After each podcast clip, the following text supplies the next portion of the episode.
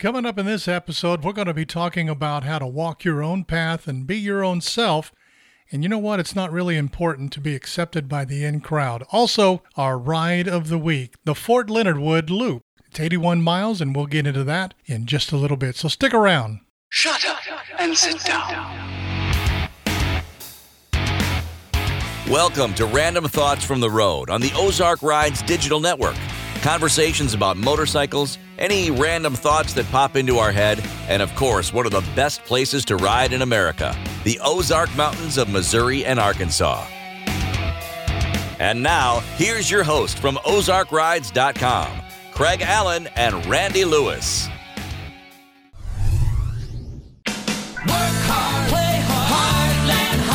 Hello, Northwest Arkansas. Greg here with Heartland Honda Power Sports Marine in Springdale. Some people are the quiet types, and then there's the rest of us. And for us, Honda introduces the all-new 2024 SCL 500. This scrambler-style street bike is packed with personality and performance, thanks to details like an over-the-wheel exhaust, a fat front wheel, and rubber knee guards on the tank, all powered by a proven 500-class inline twin. Visit Heartland Honda Power Sports Marine off exit 72 in Springdale and experience the Honda SCL 500 today. For your safety, read the owner's manual, wear a helmet and eye protection.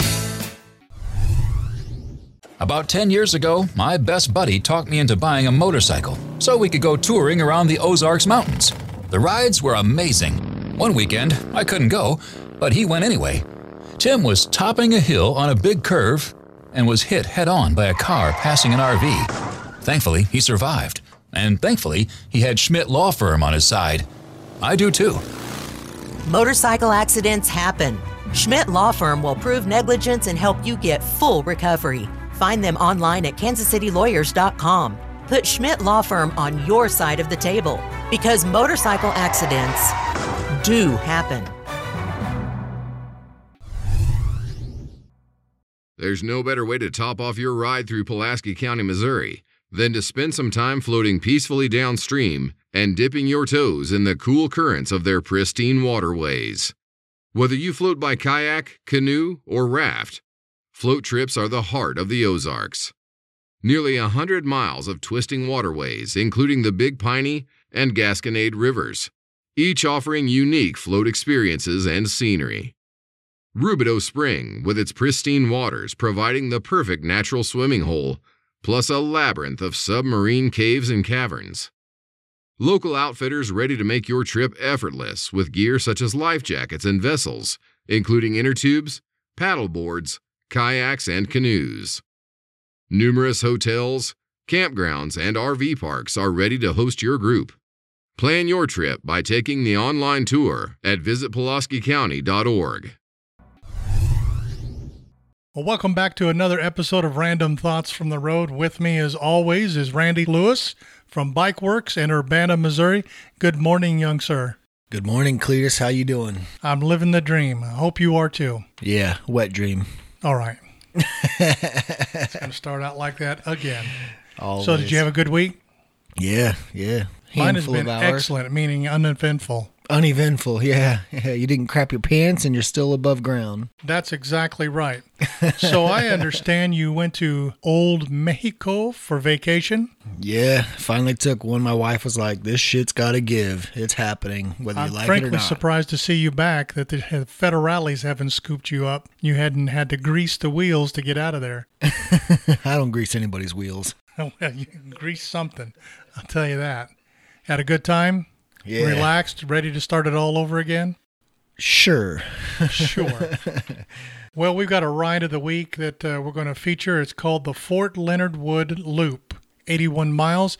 I created this ride and called it the Loop because, well, it loops around Fort Leonard Wood. It wasn't rocket science. That's pretty inventive for a person like you.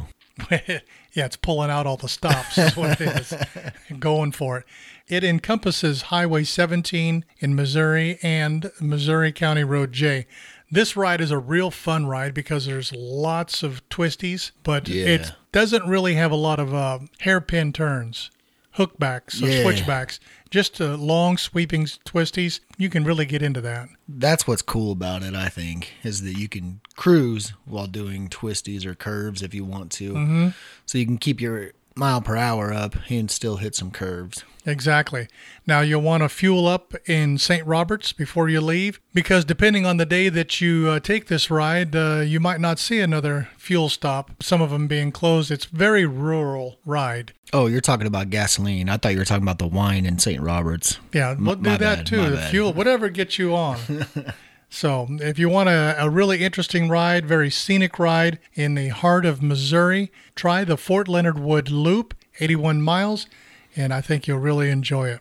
So let's get on to what we're going to talk about this week, which is babbling nonsense. And we've talked about this before, but I think I want to cover it just a little bit more in depth. You know, why do we brand ourselves? Now, I found this guy on YouTube that I really enjoy watching, and I don't do a lot of YouTube video watching. Imagine that. You like watching dudes.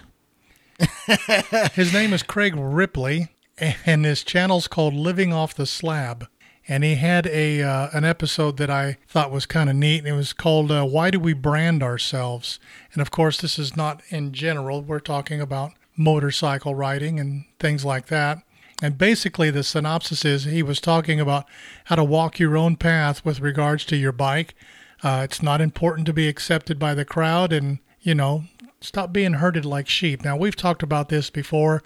It doesn't matter what you ride so long as you ride. But I find that it is so prevalent nowadays that if you don't ride a Yamaha or you don't ride a Harley or an Indian or a what have you, yeah, then people kind of closed off into their own little pocket group. Yeah. So in the shop and at rallies and just being out and stuff, I see this quite often is that, you know, it's bad with Harley guys. Okay. I love Harley Davidsons, but it is probably it's not exclusive to them. No, it definitely is not. But it is. It's one of those things like you go to big gatherings and you see the guys on their Harleys and they stick together. And they'll walk by a really cool metric bike to go look at another stock Harley and think it's the coolest thing in the world. And then you've got, on the flip side of that, all the metric guys are so pissed off because they can't get any accreditation from these Harley guys about being on a bike or having whatever that they refuse. They almost creates a hate for Harley because of that. It becomes political. And I hate that. Somewhat, yeah. It's just you see all these little cliques and they can't.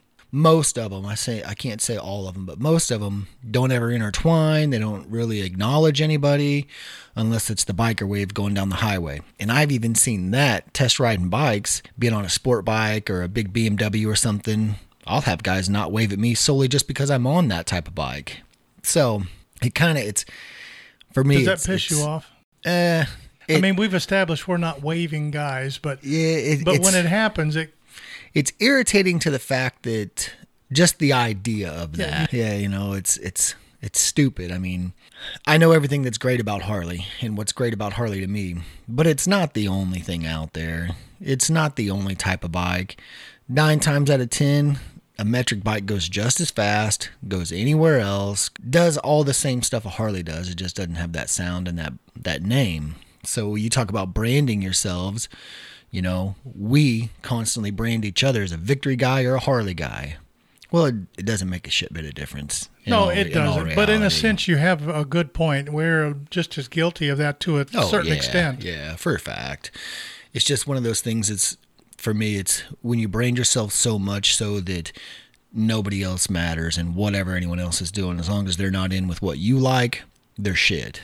Yeah. That to me is just ridiculous. To me, when I say something to you about being a Harley guy or you say something to me about Victory, it's tongue in cheek and meant in good humor. Yeah, I just want to bust your shit. Yeah. So, but where it really gets to be, you know, somewhat problematic is that's why it causes so many rifts in the motorcycle community when you're out at places like this, and that's where people's attitudes come from is just the fact that they know I'm not on a Harley, so there's no point in going to this because it's a predominantly Harley rally or whatever. I hate to see someone almost be held back by the man, so to speak, from going and experiencing a lot of things solely just because either one they don't like or can't afford a Harley or an Indian or what have you. Well, here's something that's interesting that a lot of people don't experience. I do on my Victory. As you know, and the listener doesn't know, my Victory is set up and it looks like a lowrider Street glide is what it looks like. Street glide. It looks like a street glide. And going down the road, people think I'm on a Harley. And when they get close, it's interesting to see their attitude change. Yes. It's all cool and slick until they get up close and see that it's a Victory and not a street glide. Yeah, and then conversation vastly stops. Yeah, it does. That's what's dumb. That puzzles. I mean, it doesn't puzzle me. I know why it is. It's because they're dicks. But but it's sad. It kind of is. Cool is cool, you know? Exactly. For a guy like me, I can really appreciate someone's ingenuity and their engineering and their ability to change something. Like, that stuff is really, really speaks to me. So when you see your bike that looks like a Harley and these Harley guys walk up and be like, oh, what year is that? Oh, it's a Victory. I'm going to grab a smoke or whatever. And then the conversation dwindles down to nothing. It stops immediately. Or they directly switch it to their motorcycle. It almost inevitably happens every single time. Yeah. Rarely. Or, you know, if they're going to extend to it, it will be, oh, well, that's kind of cool looking, and turn around and walk away. Yeah. Yeah. So... It's interesting, and that kind of leads me to kind of segue into a different aspect of this subject matter is the riding season is upon us. A lot of people are planning on taking a trip somewhere, whether it's a Sturgis or, you know, a rally, a Laconia or someplace like that. Yeah, man, it's right here. So we talk about branding a little bit. You know, don't be afraid to talk to the guy that's on a different type of motorcycle. You know, you never know where he's been or what he's done, or woman, you know, you never know what they are. So try to get out of the mindset of you can only talk to the people in your clique or riding your type of motorcycle. Because when I'm out, I tend to find the guys on adventure bikes or big BMWs and sometimes Goldwings and stuff to be very fascinating people. You know, when I look at those types of motorcycles, those people generally log a ton of miles, and they've chosen that bike. Yeah, they're not just going the kind of guy that just goes to the rally once a year. Right. These are people that are generally retired. Yeah. And they spend a lot of time on their bikes going to wherever. Right, motorcycling. Where are you going? Well, I'm headed to Alaska. Exactly. You know, something I've never done, but I think is amazing. I would love to. Right, you know. Those people are so ate up with motorcycling and just being out there on their motorcycles. They've chose those bikes to be comfortable, reliable, get them places. Well, let's be honest. I mean, when you get to be my age or you retired or something like that, honestly, the brand doesn't mean anything anymore. You want to be comfortable because the more comfortable you are, the longer you can stay in the saddle. Right. So pick that guy out of the crowd, go talk to him, see where he's going, see where he's been. He might give you insight to the next great ride that you've never even heard of or been to, or, you know, give you some insight to where the coolest shit in America or wherever you're riding is.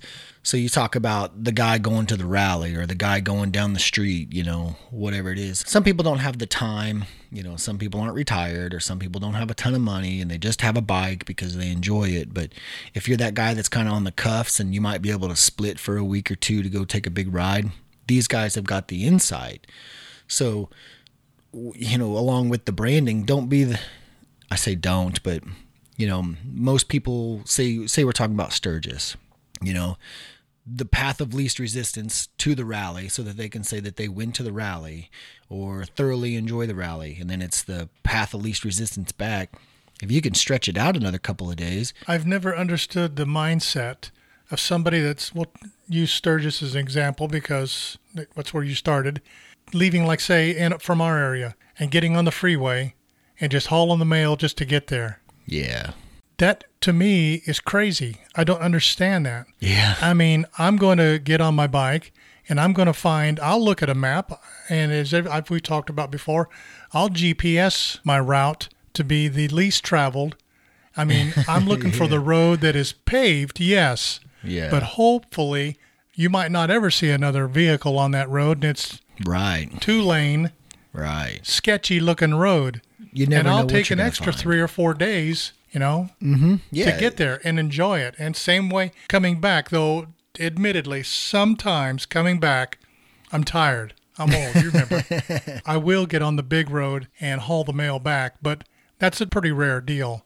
Right, but it's the adventure of seeing new places, doing new things, not being herded like a sheep.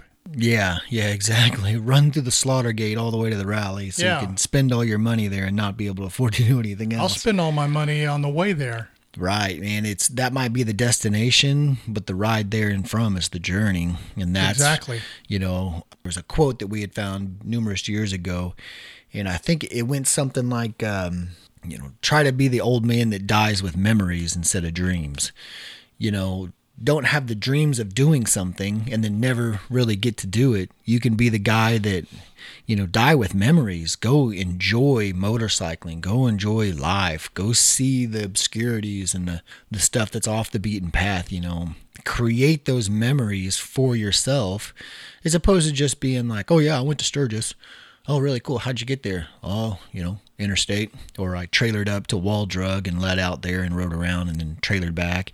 You know, if that's your thing, whatever, have at it. But don't forget the little things in motorcycling that really speak and really made motorcycling great. And that was just being on your bike, seeing new things. If you can't get anyone else to go with you, go by yourself.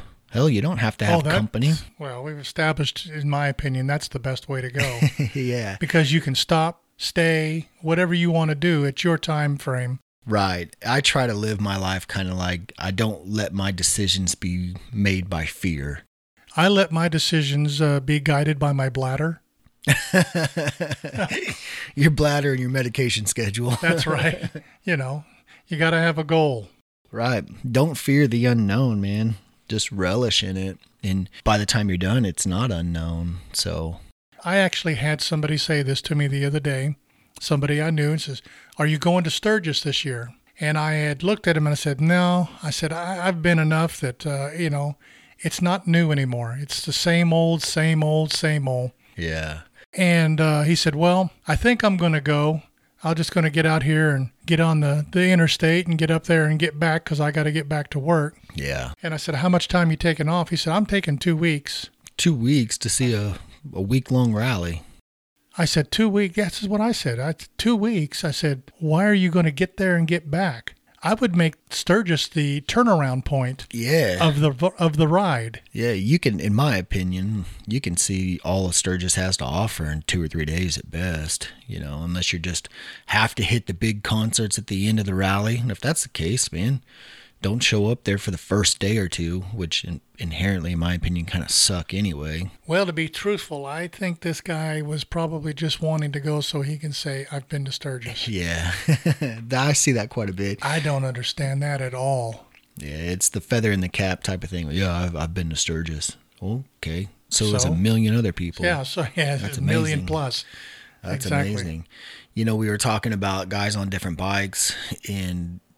You know, I get a lot of people through the shop, and it's so interesting to talk to people. I hate conversation inherently, and I hate wasted time, but these guys always get me, and it's the lackadaisical guy wearing his khaki cargo pants in the middle of summer with his gear riding jacket on, stops in on a BMW or something. Those guys hook me instantly for some reason.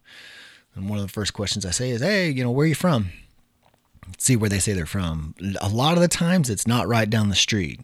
They're on a cross-country trek, and they're just leisurely cruising around. Yeah, because, your bike shop is right on a major highway. Major highway that people goes from, you know, the coast to the Canadian border. Yeah, that's it. That is what's cool about it, but, yeah, we just happen to be on a stretch that's two-lane. But for the most part, it's 4-lane. Yeah. So those guys are always intriguing to me. They've got the best stories, so to speak. A lot of them are kind of like, well, I log, 100,000 miles in a year, and they get boastful at times. But well, you're going to find out in the first 30 seconds of a conversation what you're dealing with. Typically, yeah. But it's just so cool and fascinating to hear where people have been, where they're going to. Like, I've got a buddy that lives... I don't know, he's probably 40 miles away from where my shop is, and he stops in periodically, but this guy would pick up, he was a school teacher, coach. He'd pick up on a Thursday in the summer and ride to Florida to see his kids. Like, that to me is like, holy shit, that's awesome. You know, most people on a Thursday be like, well, I'll ride to Springfield, or I'll ride a couple hours away and come back. This guy's just like, I want to see my kids and my grandkids. hops on his motorcycle, busts ass to Florida, stays a couple of days, goes and sees his other kids. I think they're in like, I think they're in Illinois or something like that. He'll ride up to Illinois and then he'll come back just because he wants to see his kids. And it's motorcycling only. Like he's not jumping in the wagon. Yeah. Or hopping on a flight down there. You know, he just, this is what I do. This is what I love. Hop on my bike, ride down, see my kids, go see the other kids. How cool could that possibly? It couldn't get any cooler than that. Uh-huh. That's living life. Yeah. And typically like he's got a couple of riding buddies. One of them is considerably older, so he doesn't necessarily always go on those big long trips with him.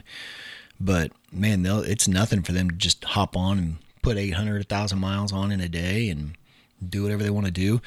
Very seldom do I ever see him packed super, super heavy. It's just a couple pairs of pants, a couple shirts, and just roll out. Exactly. Yeah. So, throw a to-go bag on there. And yeah, that's what I would like to be eventually. You'll get there as soon as you stop working. Bullshit. I'm going to die in that place, I think. Yeah? Yeah. So you worked, last night was Saturday night. Your shop was open yesterday. Yep. You get home, and you go out to the garage. And you continue to work until what, midnight? Yeah, I think I cut it out at about midnight last night. You're going to put yourself in an early grave, man. Hey, man, life's a journey. I don't want to arrive at the pearly gates in a well-preserved, pristine little body. Khakis. Yeah, I want to slide that bitch in sideways going, whew, what a ride. Exactly. So do I get the golden ticket to come on in? And then he's going to be like, bullshit, I've seen you.